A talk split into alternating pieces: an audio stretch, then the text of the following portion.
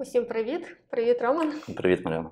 У ефірі ваша улюблена рубрика Є сенс, є сенс говорити про міфи про секс. Роман, є сенс говорити про міфи про секс і сексуальність. Е, Доводиться говорити.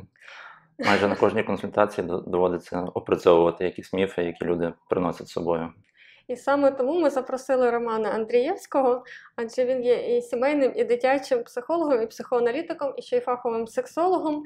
І ми дуже тішимося, що саме такі кваліфіковані спеціалісти, як Роман, працюють в нашій студії. І якщо ви будете телефонувати і записуватися з питаннями про секс, сексуальність або а, схожу проблематику, швидше за все вам порекомендують зразу звернутися до фахового сексолога, тобто до Романа. Або до тебе. А, або до мене, особливо якщо це пов'язано з якимось минулим травматичним досвідом, але все ж таки в нас в сенсі є спеціалізація. Тому до Романа. Просто ми з тобою настільки часто спілкуємося на цю тему, що ти вже стала експертом. А, ну так. Тобто, скоро, мабуть, я здобуду теж спеціалізацію сексолога. І сьогодні в нас е, дуже цікавий випуск. Адже я вирішила, що ми не будемо робити рубрику ем, з бліцом 7 плюс мінус 2, або нас вистачило часу, бо у нас сьогодні е, дуже е, цікавий випуск. Міфи, так? Він такий насичений, міфів багато просто. Та, і у нас е, є аж 10 людських міфів, які ми назбирали е, серед людей, тобто 10 найбільш розповсюджених, на нашу думку, міфів. І я їх просто озвучу і сподіваюся, що нам вистачить ем, часу не лише на ці 10 міфів, а на ще один міф з зірочкою. Не з ірочкою, а з зірочкою. Тобто замість бліцу є якийсь сюрприз. Так? В кінці. Та. У мене є ще один міф з зірочкою, який, власне, цікавить суто мене, тому давайте почнемо з 10, а в кінці в нас буде ще міф з зірочкою. Нагадаю, з зірочкою, не з ірочкою. Добре. Перший міф це розмір пеніса має значення. Другий тривале утримання від сексу шкодить здоров'ю. Третій неможливо завагітніти під час місячних. Четвертий порнографія це є посібник для сексу і розвитку сексуальності. П'ятий два презервативи вдвічі безпечніше, ніж один, Цікава підбірка. що змусило посміхнутися сексолога. Нарешті. Інші міфи тебе так не розсмішили. Напевно, там все дуже сумно або дуже страшно. Гаразд. Здорова людина має сексуальне бажання завжди. Я так буду звіряти на Романа, на його реакцію, Ага. буду розуміти, наскільки цей міф. Ти як, як гештальт-терапевт стежиш за феноменологією, за моєю мімікою. Так? Або як справжній психолог, та він слідкує за тим, як слід... яка реакція у тих людей, які слідкують за процесом. Правильно.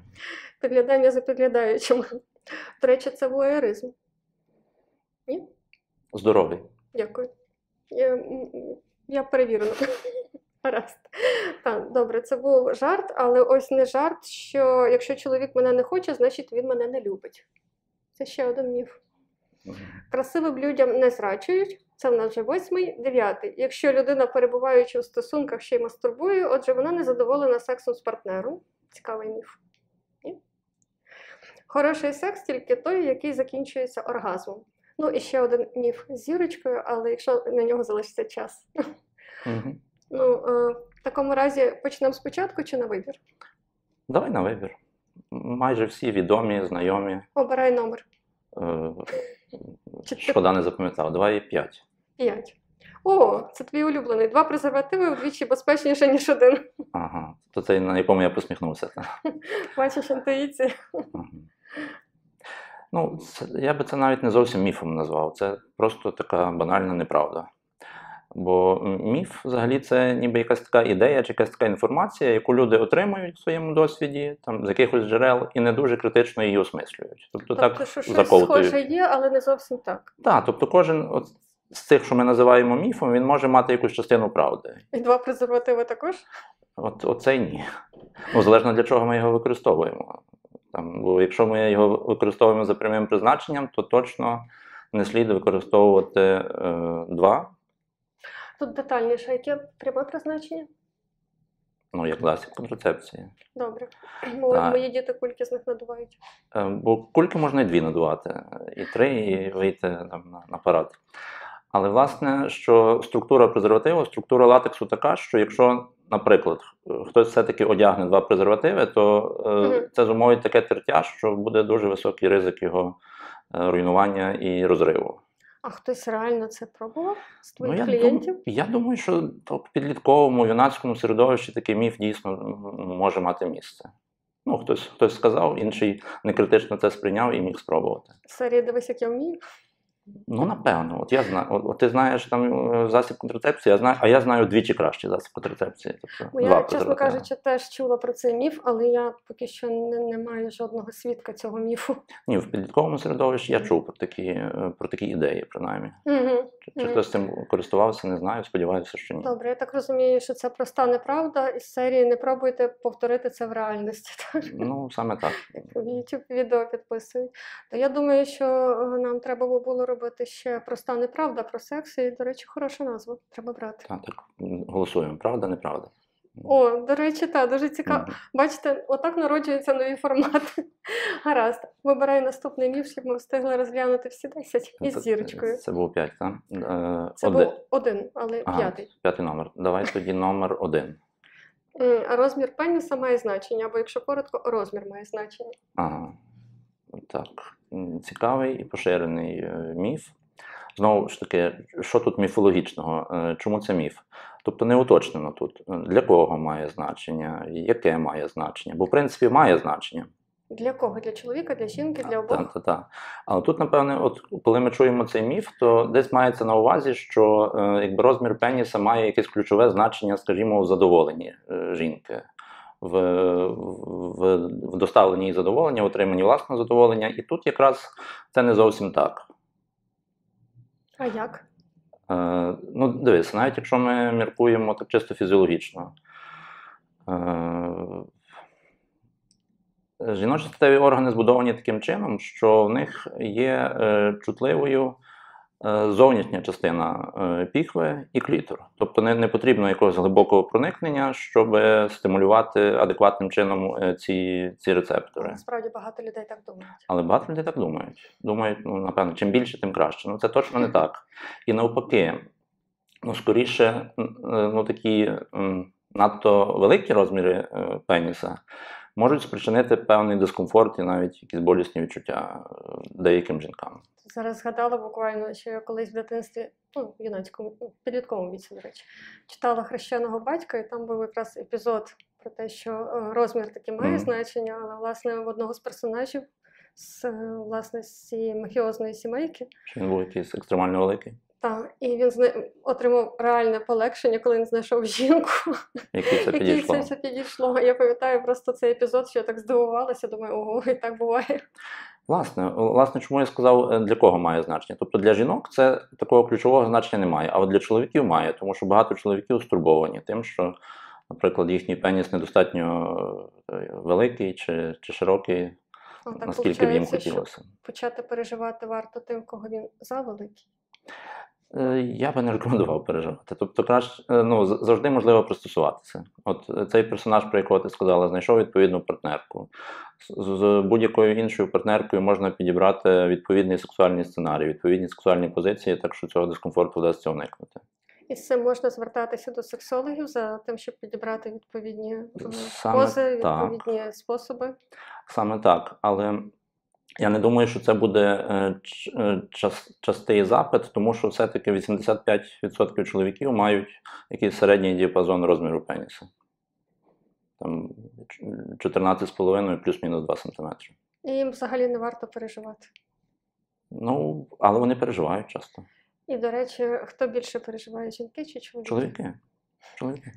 Тому чоловіки це, це так само, як дівчатка та е, одягом. Та, в кого гарніший Мгм. одяг, і насправді про це переживають самі дівчатка, бо чоловікам не так важливо, в якому одязі є жінка. Мгм. Тому, напевно, це рекомендація чоловікам, що не переживайте. Це рекомендація від сексолога, який пояснив, що насправді задоволення жінки залежить не так від розміру, як від розуміння будови жіночої фізіології. В тому числі, так. Ну і від е, безпосередньої сексуальної поведінки, від безпосередньої сексуальної взаємодії. Тому що можна пристосуватися е, з більшістю особливостей. Круто. Гаразд, е, тоді давай йдемо до наступних міфів, адже нам треба, щоб пристосуватися, розуміти, де міфи де є, і забрати, власне, психологічний компонент Давай номер, стресу. номер три. Номер три. О, неможливо завагітніти під час місячних. Це, це такий жіночий. Ну, не тільки жіночий. До речі, це також такий міф, який десь так в підлітковому середовищі е, і побутує. Е, Ну, ти, ти насправді розумієш, що це міф. Тобто, Ну, е, як завагітніти- професії вже завагітніти під час місячних можливо.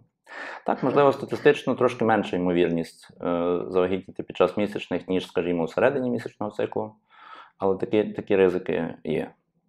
Угу. Е, З чим це пов'язано? Ну, по-перше, пов'язано з тим, що якщо орієнтуватися виключно на самі місячні, а, не на інші критерії, там календарні, е, чи симптотермальні, чи не Я, використовувати власне, хотіла інших а методів якщо контрацепції. таке природнє планування вагітності, як воно корелює з цим? Е, Так, ну дивися, природнє планування вагітності, а точніше, ніби природнє визначення плідності, зараз так коректніше Мгм. говорити, воно включає декілька таких показників: це календарний метод, симптотермальний метод, тобто вимірювання базальної температури, і е, дослідження маткового слизу. Тобто тільки ті, ті всі е, шийкового слизу, тільки всі три, ці три показники в сукупності е, формують цей природний метод е, визначення плідності. Орієнтуватися виключно на календар дуже ризиковано. Тобто це е, один з найненадійніших методів планування. А поєднання цих трьох е, До- способів вони досить- достатньо надійні. Так, так? досить надійне, так.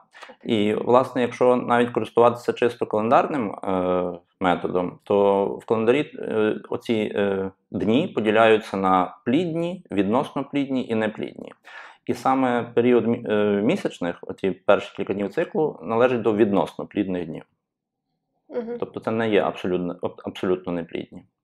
Так, ну і цей міф так само часто розповсюджується на те, що якщо в тебе немає місячних після вагітності, ти не завагітнієш. І дуже багато моїх знайомих завагітніли, власне, начебто не маючи ще Власне, місячних власне, і е, маючи там грудне вигодовування. Так що Мгм. так, Ну, тобто вони просто потрапили на, на перший місяць вже ну так від створення циклу. Так. Гаразд. Добре, тоді беремо наступний міф. Угу. А давай тепер ти номер скажи якийсь. Ну, я взагалі так, по По порядку. Давай по порядку. Тривале утримання від сексу шкодить здоров'ю. Зазвичай кажуть чоловічому, хоча про здоров'я жіноче теж згадується. Угу. Що якщо чоловік не буде мати сексу, це не шкодить йому здоров'ю, тому ти мусиш займатися з ним сексом. Не хочеш, а мусиш, я тут уточню. Тобто це такі міфи згенеровані чоловіками. А вони розповсюджені серед жінок, зразу скажу, як жінка, я це чую регулярно.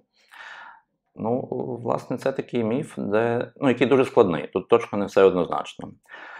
Бо з одного боку, ми е, маємо докази, маємо дослідження, що е, регулярний е, секс, регулярна статева активність має таку оздоровлюючу дію, таку саногенну, ніби і корисну.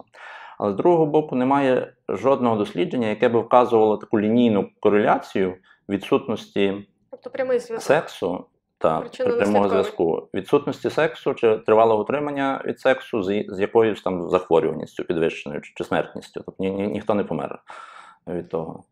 Тобто, з фізіологічного боку, секс це є ніби така факультативна, не обов'язкова функція. Це як Тобто в університеті було основні, а я та, та, та. тобто вона корисна, вона бажана, е, вона ну, є таким, якби, може бути приємним бонусом, але не, не обов'язком. По Тобто, інтересам. по інтересах. Тобто, так, це не- не обов'язково організм буде страждати, якщо якби цього не буде. Чи психологічні страждання будуть? Ну, це вже залежить від того, як людина ставиться до цього, як вона це сприймає. Тобто, як вона сприймає це утримання. Ну, і тут так звучить тривале утримання. Тривале це скільки? Для когось тривале це 6 годин, а для когось 6 років. Швидше тут йдеться про те, що ем, не думаю, що йдеться про 6 років, а йдеться про те, що е, є такий міф серед жінок, і вони через треба йдуть в секс, і як я розумію, мають потім наслідки, тому що через треба секс, напевно, хорошим не буде. Так, це такий якби. Ну тут питання, питання для чого треба. Наприклад, якщо треба для того, щоб зберегти стосунок там, чи, чи покращити Часто, стосунок. часто. Ну так, але це питання не в здоров'ї тоді. Тобто, що стосується здоров'я, Ну, то наш організм. Супер. І це дуже важливо, що ти сказав, що це питання не в здоров'ї, а в стосунку. Та, та, та. Бо в результаті ті, хто розповсюджують і підтримують цей міф, не розуміють, Апелюють що це е, власне воно демотивує займатися цим сексом за власним бажанням, що це якесь таке зобов'язання. А коли це як зобов'язання, то воно вже не включає інтерес. Це так само, як в школі заставляють щось вчитися, чи там в університеті, а не по інтересах. Яка ефективність від цього? Там. Така. Так. Ну, то, власне, коли ми говоримо про здоров'я, то я би сказав, що наш організм він володіє такою властивістю адаптовуватися до всього. Тобто він адаптовується до активного сексуального життя і, і якось компенсується. Він адаптовується до відсутності сексуального життя. І, Нема і, і, нема, також так. виходить з цього. Мгм. Тобто, все ж таки, секс не належить до базових потреб, без яких ми не виживаємо, Мгм. але відноситься до факультативу, який може бути дуже цікавим. Так, це такий новий термін сексофакультатив.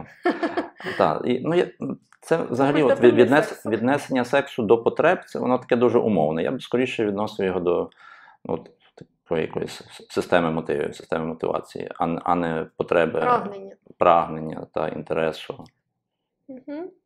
Я б теж, я думаю, що це вирішило б багато проблем. Ідемо далі, мені вибирати. Давайте. Ам, о, прекрасне питання, яке йде після того питання, на яке ти вже відповів.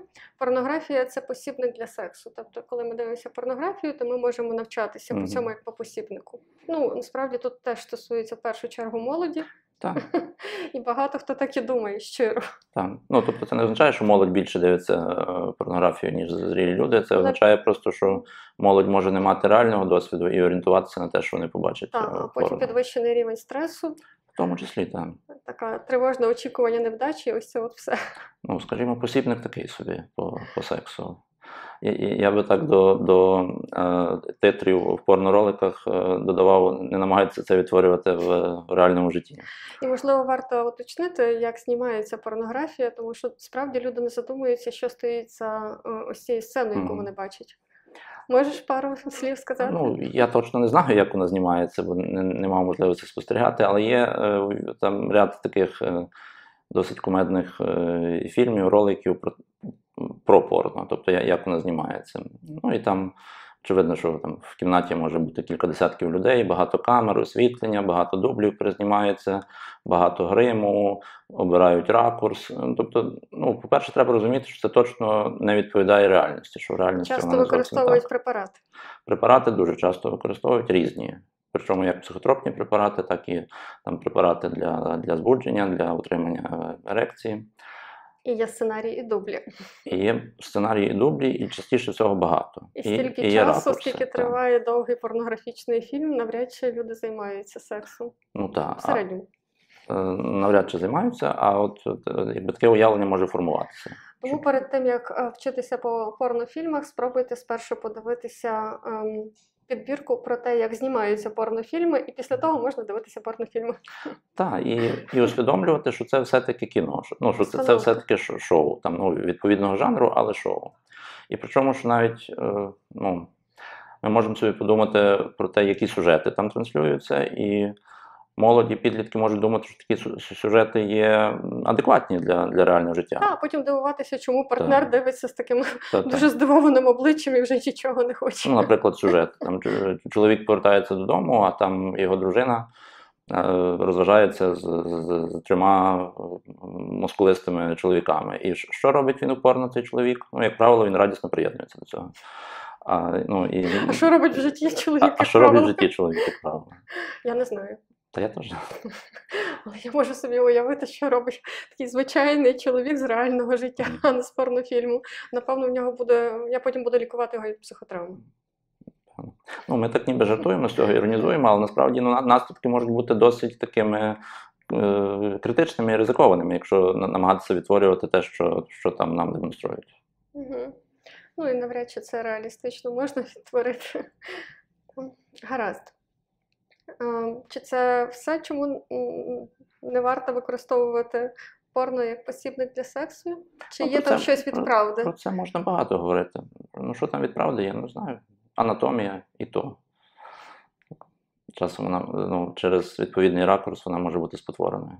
Так, коли мені раптом випадково десь в комп'ютері вискакували картинки, я, чесно Мгм. кажучи, знаючи анатомію, була так заскочена, що я ще не все бачила, не все знаю. Ну, добре тобі, що ти добре анатомію вчила. Ну, на хто- а школі хто і не вчили, вчили анатомію. Так, гаразд. А наступне питання це здорова людина має сексуальне бажання завжди. Це була згода? Е, ні, це, це так я ніби і прийняв до, до, до, до уваги. задумався, так? так. За- за- Задумався. Гаразд. Ну от, власне, чим відрізняється якесь істинне твердження від міфу? Тут саме є завжди узагальнення. Надузагальнення. Надузагальнення. Угу.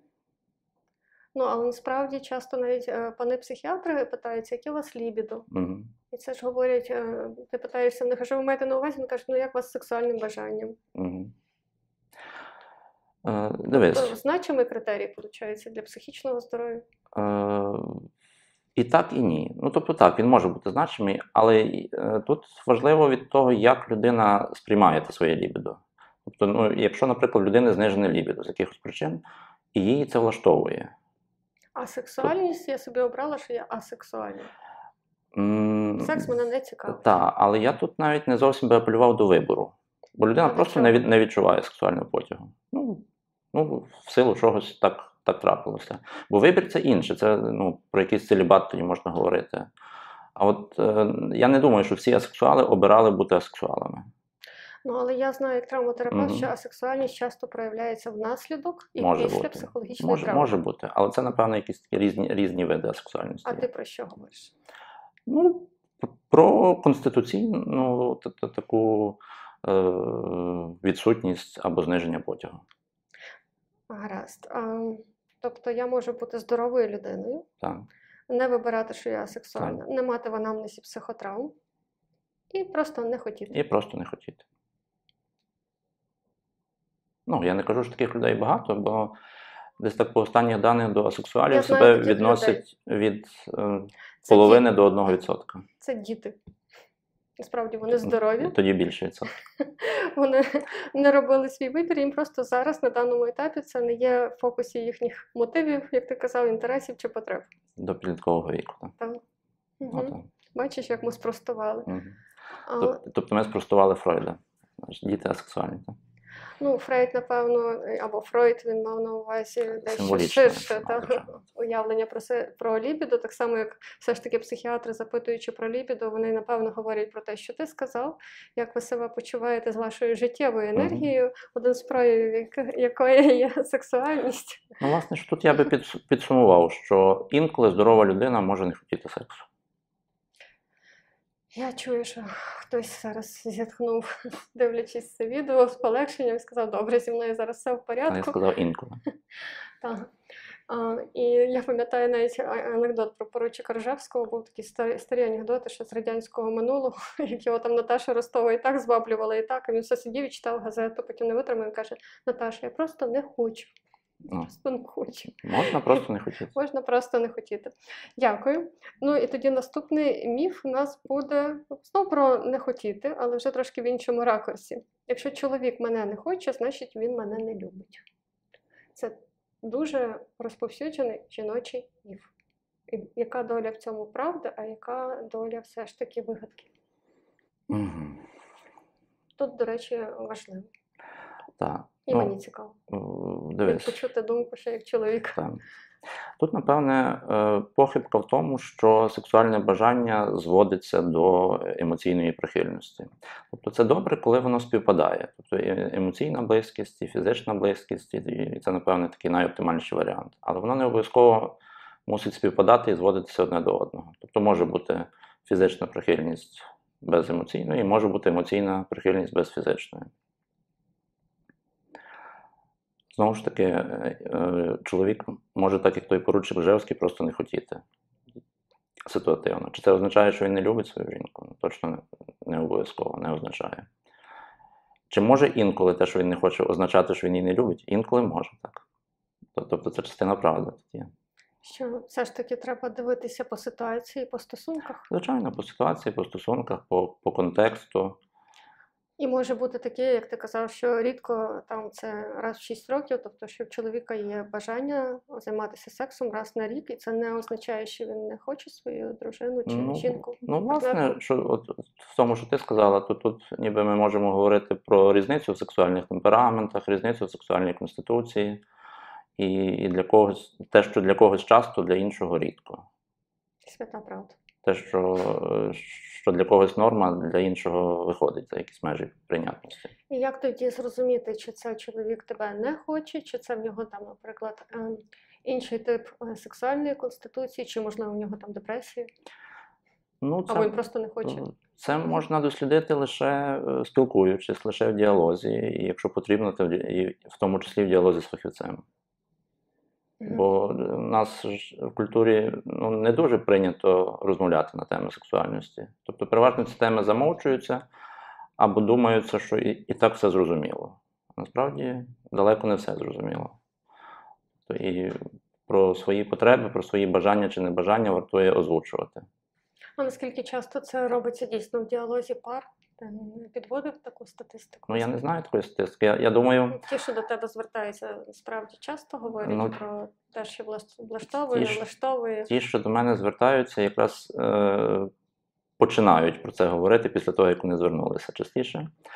Ну, напевне, ті, ті, яким вдається в діалозі самостійно вирішити це питання, просто до мене не доходять. Угу. Це така похибка тих, що вижили. Та? Так, так, Тобто ми не бачимо тих, хто успішно справляється, власне. ми не бачимо тих, що зовсім не справляються, але тих, хто в процесі, Хто намагається справитися, хто шукає способи справитися. Цікава була ця статистика, але як на мене, люди починають говорити зазвичай, коли вже проблема дійшла до такого свого піку. А замість того, щоб починати говорити до того, це такий якби загальний там, статус зараз розмов про е, сексуальне Та, і особисте життя. Ну, буває по-різному. Я не, не можу не готовий говорити про статистику, але я можу говорити про тенденцію, що все-таки ця тенденція позитивна, що люди більше починають про це говорити. Ну і в принципі говорити в парах. Так, і тоді є шанс розвінчати міфи, які ми оце з тобою сидимо і розвінчуємо Угу. на камеру. Гаразд. А, наступний міф, о, що красивим людям не зраджують. Тобто, якщо ти красивий будеш, то тобі не будуть зраджувати. Навіть А я, ти не навіть я такого не чув міфу. Ну, люди кажуть, Люди кажуть. ми записуємо. Ну, він, він мені виглядає навіть якось так не дуже обґрунтованим. Хоча так може бути така ілюзія. Бо тут А Технології beauty індустрії спрямовані на те, щоб ти був Щоб- красивіший, щоб тебе хотіли, щоб з тобою були. І буде таке враження, та, що якщо ти Мгм. будеш привабливий, то ймовірність, що тобі зрадять, буде менше. Я так думаю, що тут оця похибка полягає в тому, що сексуальність зводиться до фізичної привабливості, а сексуальність насправді набагато ширше поняття. Тобто це якась така енергія, яка проявляється і в поведінці, і в, е, в спілкуванні, в комунікації, і ще в якихось, можливо, таких, е, таких нюансах, які ми не можемо описати. Тобто, точно е, фізична краса, і фізична привабливість не є визначальним чинником. Причому, що фізична привабливість є дуже суб'єктивною. Це ще ще й питання смаку. Ну і варто тоді теж згадати про те, з яких причин люди зраджують. Напевно, не через те, що партнер такий, а через те, що той, хто зраджує, такий. От. Е, ну, ну так, але я би сказав, що Ні? в кожній зраді є декілька сторін, і кожна має свою частину відповідальності. Є той, що зраджує, той, кому зраджують, і той, з ким зраджують. Як все складно. Треба робити ще окрему рубрику. Так, то цілий курс можна зробити.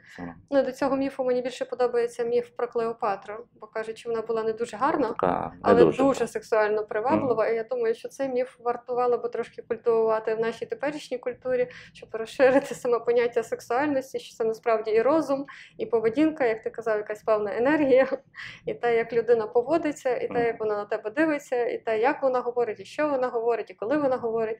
Ціле мистецтво, по-моєму. Е, е, Саме так. Я думаю, що це, оцей міф, про який ми говорили, він такого, напевне, жіночого походження. Так. Бо, я- думаю, що кожен чоловік е, міг би назвати там, зі свого досвіду на свій смак красивих, але недостатньо сексуальних жінок, і навпаки, дуже сексуальних і, там, недостатньо красивих, на його думку. Але я думаю, що цей міф відно... стосується і чоловіків. Вони теж часто мають комплекси щодо своєї зовнішності. І те, що ми з тобою говорили, що розмір має значення, що mm. часто може комплексувати, наприклад, чоловік, просто не про той параметр зовнішності, про який перший приходить в голову, коли ми говоримо, що красивий. Так, я просто забув, що розмір пеніса це також зовнішність. Так і так. Тоді так, тоді я з тобою погоджуюсь. Я недавно бачила фільм, це Доктор Хаус. Це смішний Мгм. момент, коли він виходить голий, там подруга його друга, і він каже, е, вона на нього дивиться, він каже, це я, а він просто замерз. Його доктор Хаус комплексує, ти кажеш. Гаразд. Ну і наступний міф. Це цікавий міф, що якщо е, людина, перебуваючи в стосунках, ну, займається мастурбацією, це означає, що вона не задоволена е, своїм сексуальним життям з партнером. Мгм. Так. Так? Ну, зустріча... Ні. зустрічається такий міф. Так. А, гаразд. Тоді де тут та, а де е, зустрічається, де ні. Яка Ну, я би сказав, що е, партнерський секс і мастурбація це різні види сексуальної активності. Е, А з цього місця детальніше. Тобто, ну, ну, тобто це різні дії. Це в якійсь мірі може бути навіть різна стимуляція е, ерогенних зон, особливо жінок. І це означає, І це означає, що, е, наприклад, перебуваючи в партнерстві, якщо людина мастурбує, вона може таким чином урізноманітнювати своє сексуальне життя. гаразд. Або А де це вже починає бути проблемою? е, Де- Де, це- це вже означає, що вона не задоволена своїм сексуальним життям? Е, проблемою це може бути тоді, коли мастурбація набуває, набуває якихось таких настирливих варіантів. Або що мастурбації надається більше перевага, ніж партнерському сексу. Або Це що коли партнерський секс вже урізноманітнює мастурбацію. так. Мастурбація урізноманітнює Так, так, так. партнерський секс. Гарно. Все сходиться тоді. це сходиться. Ну, мені так. Не знаю. Я сподіваюся, нашим глядачам теж все склалося. Але Або- якщо ні, ви напишіть в коментарях, і Роман відповість наступного разу обов'язково. Так. Або, Правда, Роман? або коли мастурбація стає таким єдиним способом задоволення, Ну, або таким сумно. дуже пріоритетним. Ну, це тоді. Тоді такий вибір без вибору. щось, щось з цим треба робити. Ну, якось так на сумній ноці мені більше подобалося, коли мастурбація урізноманітнює секс, а не з партнером, а не навпаки, секс з партнером урізноманітнює мастурбацію. Давай закінчимо на цій То на ноті. цьому, на цьому і узгодимо. Дякую. Хотілося б на завершення, бо в нас залишився ще один міф, і Мгм. можливо лишиться ще час на міф з зірочкою. Ти інтригуєш. Я стараюся. Дивися, останній міф насправді на завершення, як на мене, такий найбільш міфічний міф, як на мене, правда.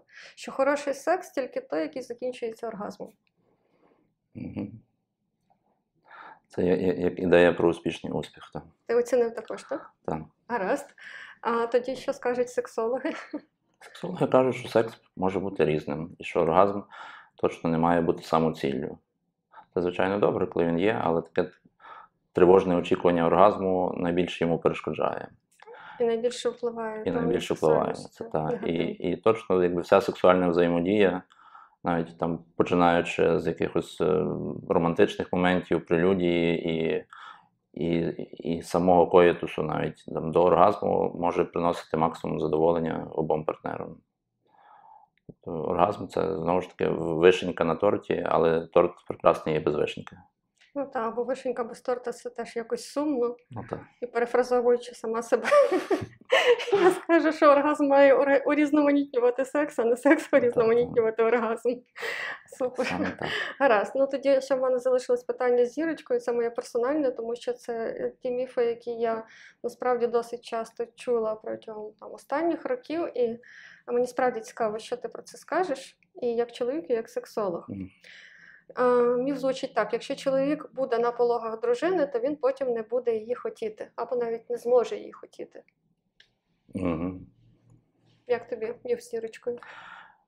Ну, частково це правда. Ой-ой, тут я вже Тому що тут питання скоріше не до самого факту перебування чоловіка на пологах, а до самого чоловіка і до, до його уявлень, до його установок, до, до, того, наскільки він був готовий до цього. Бо хто, хто не готовий, то краще якби, цих експериментів не робити. Бо я знаю якби, частину чоловіків, які були на пологах, і це на їхнє сексуальне життя і сексуальне бажання до жінки ніяк не вплинуло. Знаю тих, які були на пологах, і в них стосунки покращилися після цього. І дійсно знаю таких, в яких знизився інтерес до, до дружини після перебування на пологах. Назавжди. Не знаю цього. Ну, я континуально цього не, не простежував, але то точно знаю, що є різні випадки цього. Гаразд, і тоді як визначити? Бо з одної сторони жінка хоче підтримки і хоче, Мгм. щоб цей момент розділили е, вона з чоловіком, так, народження дитинки, але з іншої сторони ти кажеш, що таке може бути. І тут вже я напружилась, бо, чесно кажучи, я поки що не знала жодної пари, де якось так трапилося, що. А я зустрічав такі випадки. Мгм. Тоді Ну, на що звернути увагу? Е, Я не знаю. Ну тобто тут е, якби точно не може бути чіткої рекомендації, що робіть так або не робіть.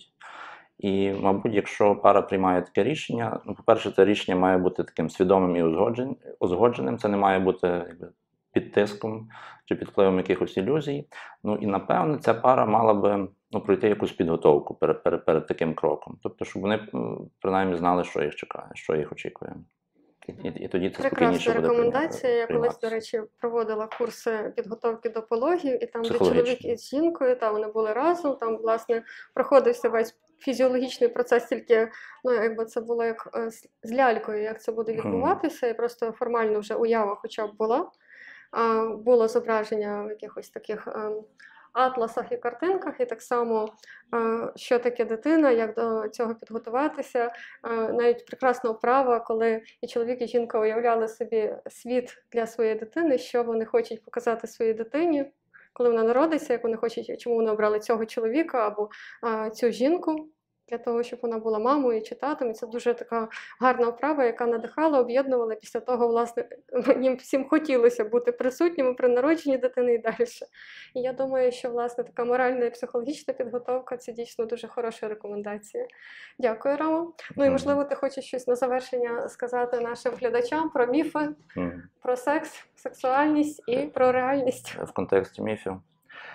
Ну, напевне, тут буде доречною така порада, що будь-яку інформацію, яку ви отримуєте з якогось джерела, критично осмислюєте, щоб потім якісь міфи не впливали на там, повноту вашого еротичного і сексуального життя. Та я в свою чергу побажаю, щоб міфи збагачували ваше сексуальне життя, а не ваше сексуальне життя збагачувало міфи. Які потім доводиться розвінчувати. Дякую, що були з нами. Якщо у вас залишились питання про секс, сексуальність, сексологію е, і теми навколо цього, будь ласка, залишайте їх в коментарях, і тоді ми запросимо Романа в якості сексолога ще раз. А сьогодні маєте гарний день, пильнуйтеся і слава Україні! Слава Україні!